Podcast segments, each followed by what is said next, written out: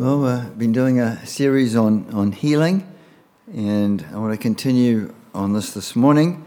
And I want to just look this morning at basically, you know, sometimes there's a blockage to healing. There's something that gets in the way, there's something that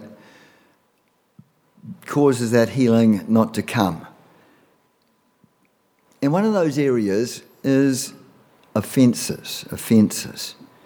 And you know, offences are going to come. Jesus was very clear.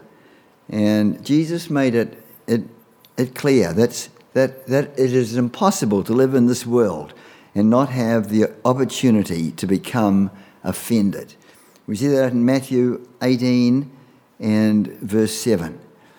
Matthew 18 and verse 7. Offences are going to come. And, and Jesus repeats, repeats it again in Luke's Gospel 17 and verse 1. He said, you know, offences, you know, they, it is impossible, but that offences will come. So we get all, all of us, uh, you know, there'll be times when we are offended by something.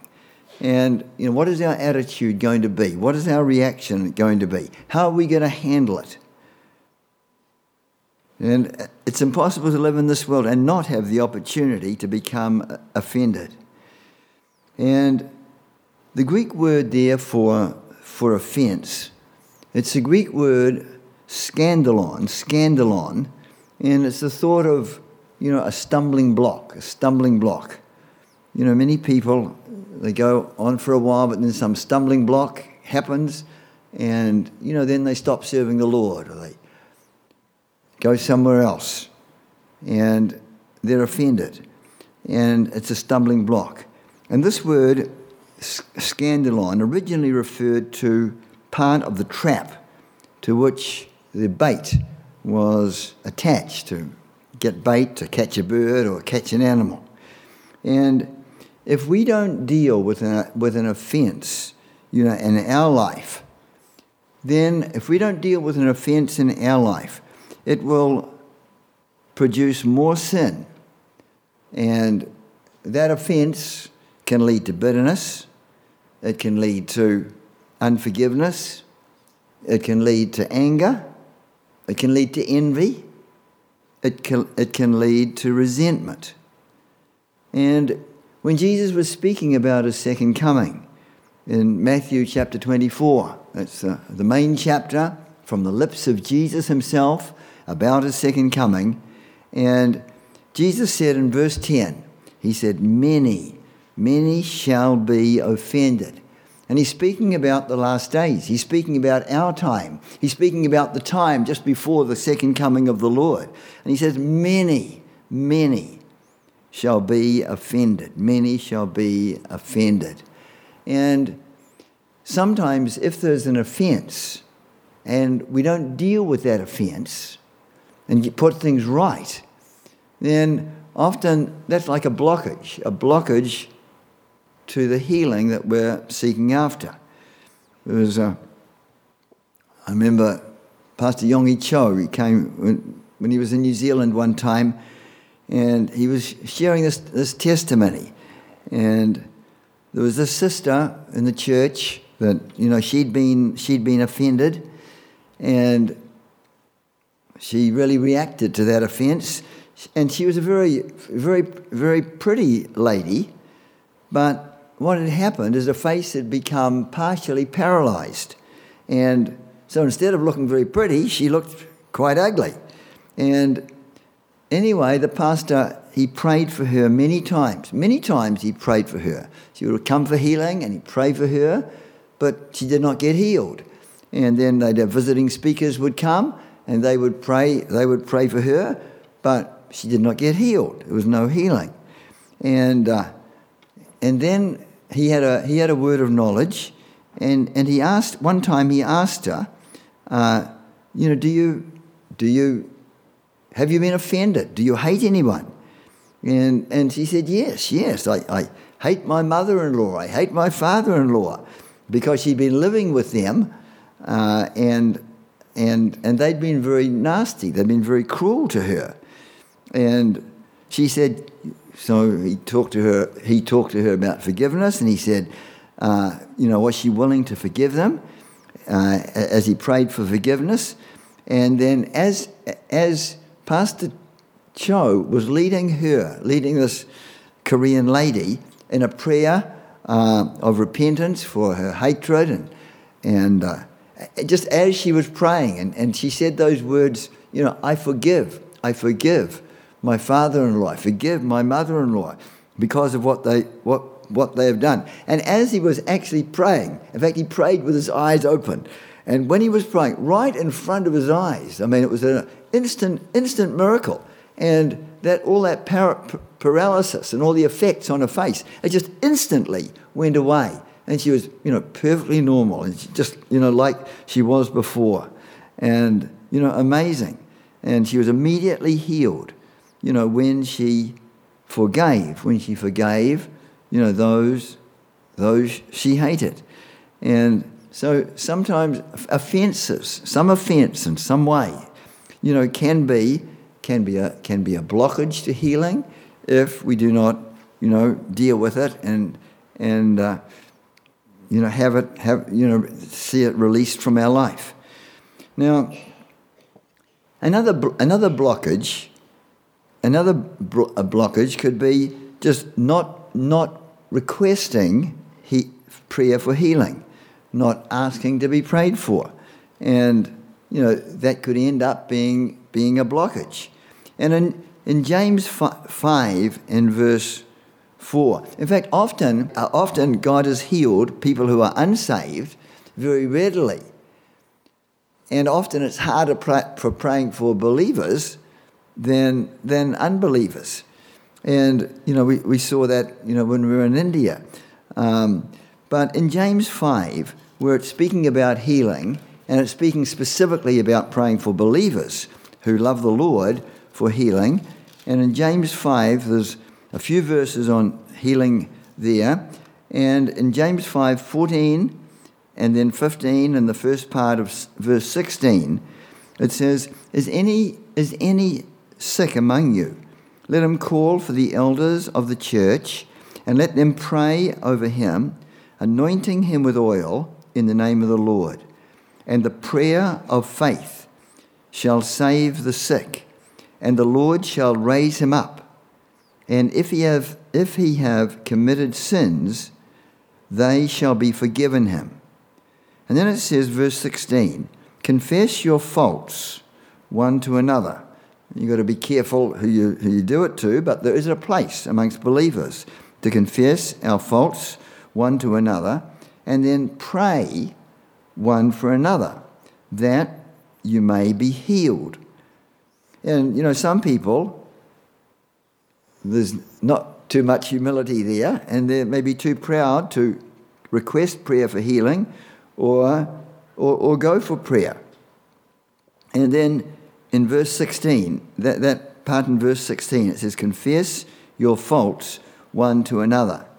And particularly, you know, someone that you may have injured, you may have wounded by maybe something you've spoken, some action you've done. And three common problems are, you know, pride. And of course, the opposite of pride is humility. And at times, we have to humble ourselves. You know, people, people you know, cry out to the Lord, Well, Lord, you humble me. But in the scripture,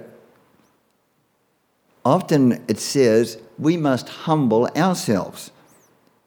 God can humiliate us, but we are to be the ones to humble ourselves. So, and James says, you know, humble yourselves, humble yourselves, confess our faults.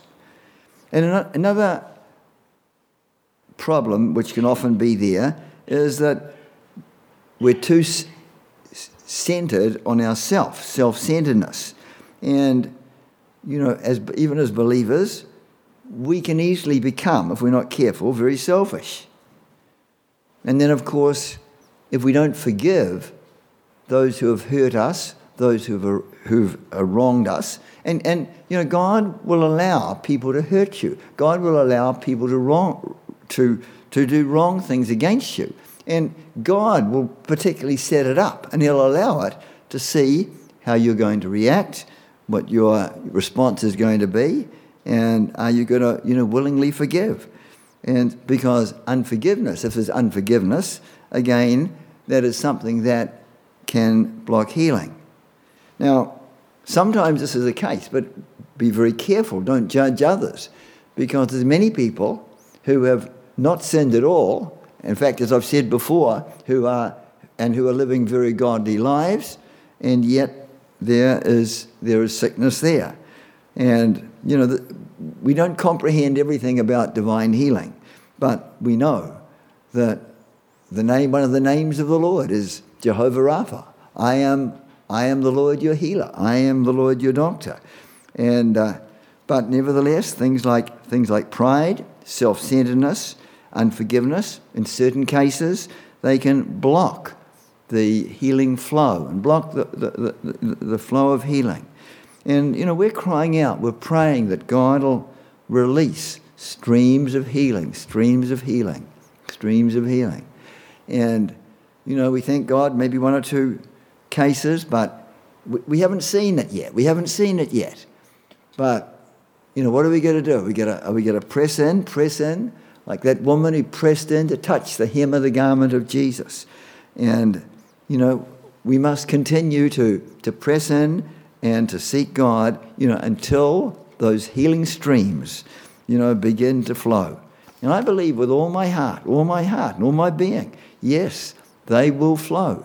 They will flow. They're coming. They're coming. They're coming. And then James, back in James 5 and verse 16, it says, Pray, pray one for another. Pray one for another that you may be healed.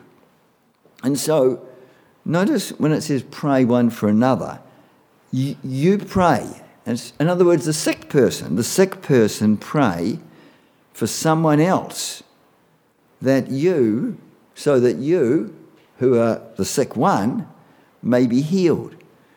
And, you know, this verse is saying, basically, this verse is saying, get concerned, don't just be all concerned about yourself and your need and your problems and your sickness, but be concerned for someone else and pray for someone else. See how you can help somebody else get concerned about the need of somebody else. And not only will they be healed, but you, God willing, will be healed yourself. And we all know the, the sickness of Job. I mean, Job, I mean, when you read the book of Job, I mean, poor guy. I mean, I mean, imagine that, just boiled from the top of your head to the sole of your feet, and you know, tremendous pain and pus oozing out. And I mean, and it, it wasn't just a it wasn't just a little trial. I mean, it was a, a major trial. It went on for months, possibly at least six months, possibly a year, maybe even longer. We don't know exactly, but I mean, that was a it was an incredible tri- uh, trial, and and yet, you know, Job was a righteous man. He it says about Job in chapter 1, he was blameless. He was blameless. And he was full of good works and full of good deeds. And, and then, you know, had all these, count, these counselors, three counselors, they came. And, you know, they were terrible counselors. I mean, basically, they said, well, you know, the reason that he's got all these boils and, and this terrible pain and, and everything else is because of his faults, because of his sins, because of the sins he's committed and they were totally wrong. Totally wrong. And, but, you know, God allowed Satan to afflict, afflict Job. And, you know, it was a, it was a, it was a, a, a pretty tough trial. But at the end, when God came on the scene, after many ra- rounds of counselling and the counsellors going turn by turn and then having a second go and then having a third time. But at the end of that, Job, he prayed for his friends his council of friends who had misunderstood him and who judged him wrongly. And this helped Job gain, you know, gain freedom from bitterness.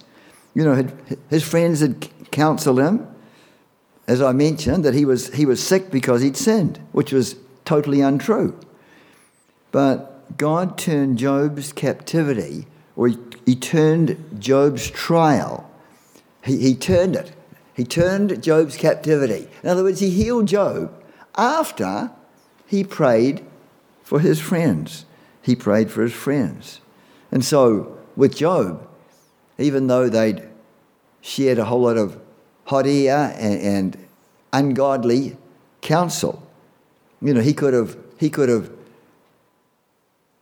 he could have had bitterness and hatred and unforgiveness welling up because, because they said those things which were, were totally wrong. But no, his heart was, was right. He was willing to forgive them, he was willing to, to, to love them. And so, and he's willing to pray for them. And when he prayed for his friends, when God told him to pray for his friends, his counselors who'd come, you know, that is the time when Job received his healing. So he was praying for somebody else, and at that time he received his healing when he prayed for his friend. So forgiveness is an, is an act of our will, you know, not of feelings. And when Job was healed, he was not only physically healed, but in, in every way, you know, Job was healed. He was healed, you know, with his relationships, with his wife. You know, his wife had said to him, Well, you just curse God and die. Terrible thing that she said. She was no helpmeet to him. But, you know, that was all. He forgave her. He, he forgave her. He loved her. And all the relationships were healed with his wife. The relationship was healed with those council of friends the relationships were healed with his relatives, family, and God put, bestowed much honor on Job. In fact, he was, I mean, he was incredibly wealthy to begin with, with camels and sheep and donkeys and asses, and, and but in the end, he received twice as much as he had in the beginning. And so, even though, even though Job was the sick one, he prayed for them and in doing so, he himself was healed. He himself was healed. And another, another area which can be an obstacle can he, be an obstacle to healing, which you've t- touched on a little bit, but I want to touch a bit more this morning, is in the area of faith. If there's a, if there's a lack of faith, if we don't, don't really believe, and if the faith, faith level is low or a lack of faith, then you know that is an obstacle. Like that can be an obstacle to us to receiving receiving healing from the Lord. And if there's a lack of faith, it can it can block God's healing virtue. Now remember, faith is not an emotion. It's not just a product of our will, of our will, our making a decision. It's, it's not a product of our mind or our intellect. You know, we, we can't just grit our teeth and clench our fists and, and try to work it up. No. Faith is from God. Faith is divine. Faith is something, you know, we receive from God. And the scripture tells us, familiar scripture, Hebrews 11, verse 1. Now faith is the substance. Faith is the substance. You know, faith is substance. It is the assurance. It's like the it's like the, the confirmation, the title deed of things hoped for. It is the evidence, the evidence or proof of things not seen. So here, Paul says about faith Faith is a substance. Faith is a substance. Now, substance is something that's it's tangible. When you have it, you know you've got it. And faith is perceiving as real fact what is, what is not revealed to the senses. In fact, f- faith relates not to what we can see, but it relates to the unseen. Faith relate, relates to the invisible. Invisible. And you know, the disciples came to Jesus and they said, Luke 17, verse 5, that Lord, increase our faith. Lord, increase our faith. And that is a good prayer for all of us to pray. Lord, increase my faith. Increase my faith. And the Bible speaks about little faith. And Jesus had to rebuke the disciples. Oh, ye of little faith. And there's greater faith and greater faith.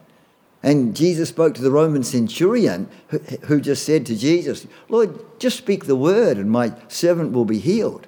And Jesus spoke about that man. He said, of great faith, great faith. So, you know, there's levels. Little faith, but more faith. Ordinary faith, above ordinary faith, higher faith. You know, great faith, exceeding great faith. And so, you know, what level are we at? Romans 10, verse 17, another familiar scripture. Faith comes by hearing, and hearing by the word of God, or hearing by a rhema, a rhema from God. And uh, it's a, a personal word, a quickened word, you know, a, a, a rhema from God to our own hearts. And as, as we are continually reading and meditating and studying on the Word of God, you know, our faith will grow, our faith will grow, our faith will develop. And so have a hunger, have a thirst. Cry out to God that you'll have a hunger and a thirst for God's Word. Fill your heart, fill your mind, fill your whole being with the Word of God, and faith will increase, faith will grow. There was this lady from from Wales, and she had a cancer on her face, and you know God gave her God gave her James five. Request the elders, ask them to anoint with oil, and the prayer of faith will raise up the sick one. And so she requested the elders to pray for her, to anoint her with oil, and she said, you know, and so they did that, they anointed her with oil, and she had that rhema from God. And she said, you know, thank you. And she declared out, I am healed.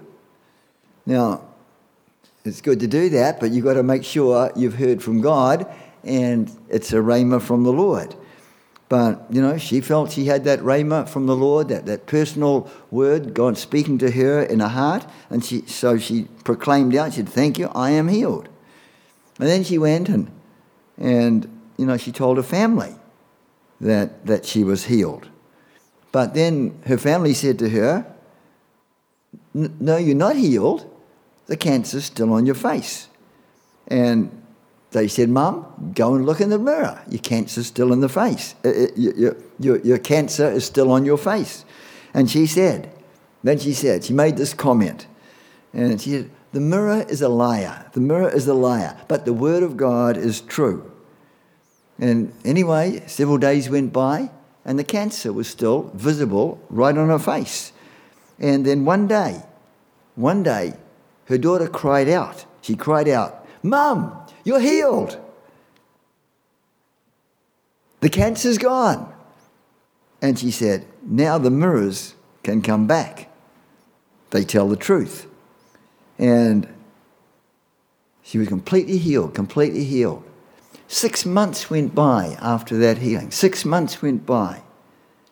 And suddenly one morning, she looked in the mirror, and that cancer had returned again on a face. And but God had placed, God had placed his faith, his faith, God's faith in her heart.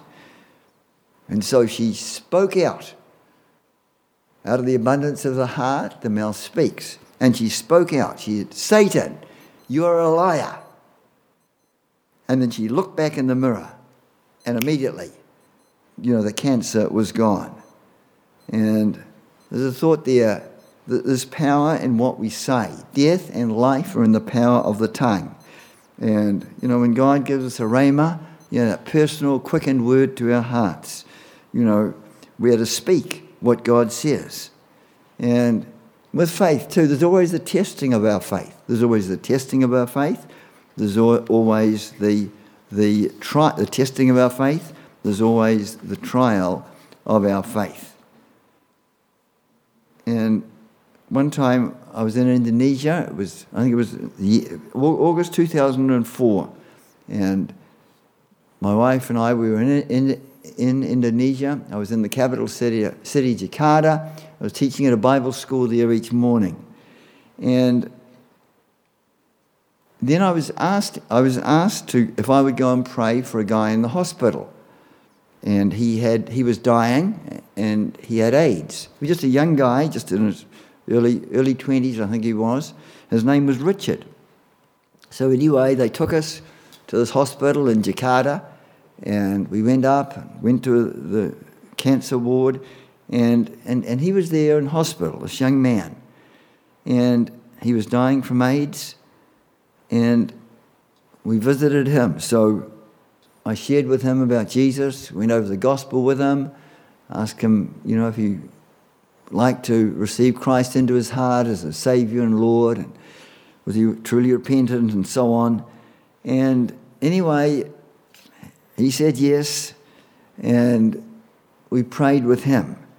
And he prayed a simple prayer, just turning from his sin, inviting Jesus into his heart as the Savior and Lord. And, you know, he was very thin, and, you know, it was just, just, you could see, it was just a matter of time before he died. And, and you know, but it was a real privilege to, and I remember when I was praying, I remember when I was praying, I really sense, I mean, sometimes you pray and, you know, you don't sense too much, but there was a real sense in my heart as if, you know, God had placed, you know, his faith in my heart, in my heart. And, you know, I, I, I declared that, I shared that. And, and then that was 2004. And then when we returned back again to Jakarta, it was 2007, uh, and, you know, I was asking about him and everything. He was completely healed. He completely healed. There was no trace whatsoever of AIDS. And, you know, he, he had a good job and he was working and, you know, was, was completely healed. So, you know, you know, I believe, I know we've been praying a lot um, and, and praying at the end of each service for several weeks now, but I just feel to do so again today and to pray and, and you know, just look to the Lord, look to the Lord that He will release healing streams. He will release healing streams. Now, I can't guarantee when it's going to happen, but I, I believe God has spoken. God's spoken prophetically on a number of occasions. I know Pastor Vady had a vision of even people, you know, st- the streams of living water even flowing out through this building and going down, going down, going down the hill to the valley. And then people coming up here, coming up here, uh, you know, from the valley, and, and, cars being all parked and, and, and not enough parking space and everything. Because, and people running to get, to get into the sanctuary to receive the, you know, miracles and healing of the Lord. And, you know, that's been confirmed in, in, in a number of different prophecies. And so I believe it. I believe it. And healing streams, I believe, are coming. And God wants us to continue to ask, continue to pray, and believe God. Continue to ask God to increase our faith, that our faith will grow and grow and become stronger and stronger. And those living streams, those healing streams of life will begin to flow like a river. And many, many will be healed. You know, healing too. You know, when people are healed, when miracles begin to happen. You know, that is a real key to seeing many people come to the Lord. And, and often when I was in India, I'd ask people, you know, how that when they got, when I was pastors, you know, how they came to the Lord. And many, many times they told me, it was because of some healing or some miracle or some deliverance. They, they'd seen the, the power of God, the manifest power of God, and that was the key in many cases. You know, how they came to the Lord.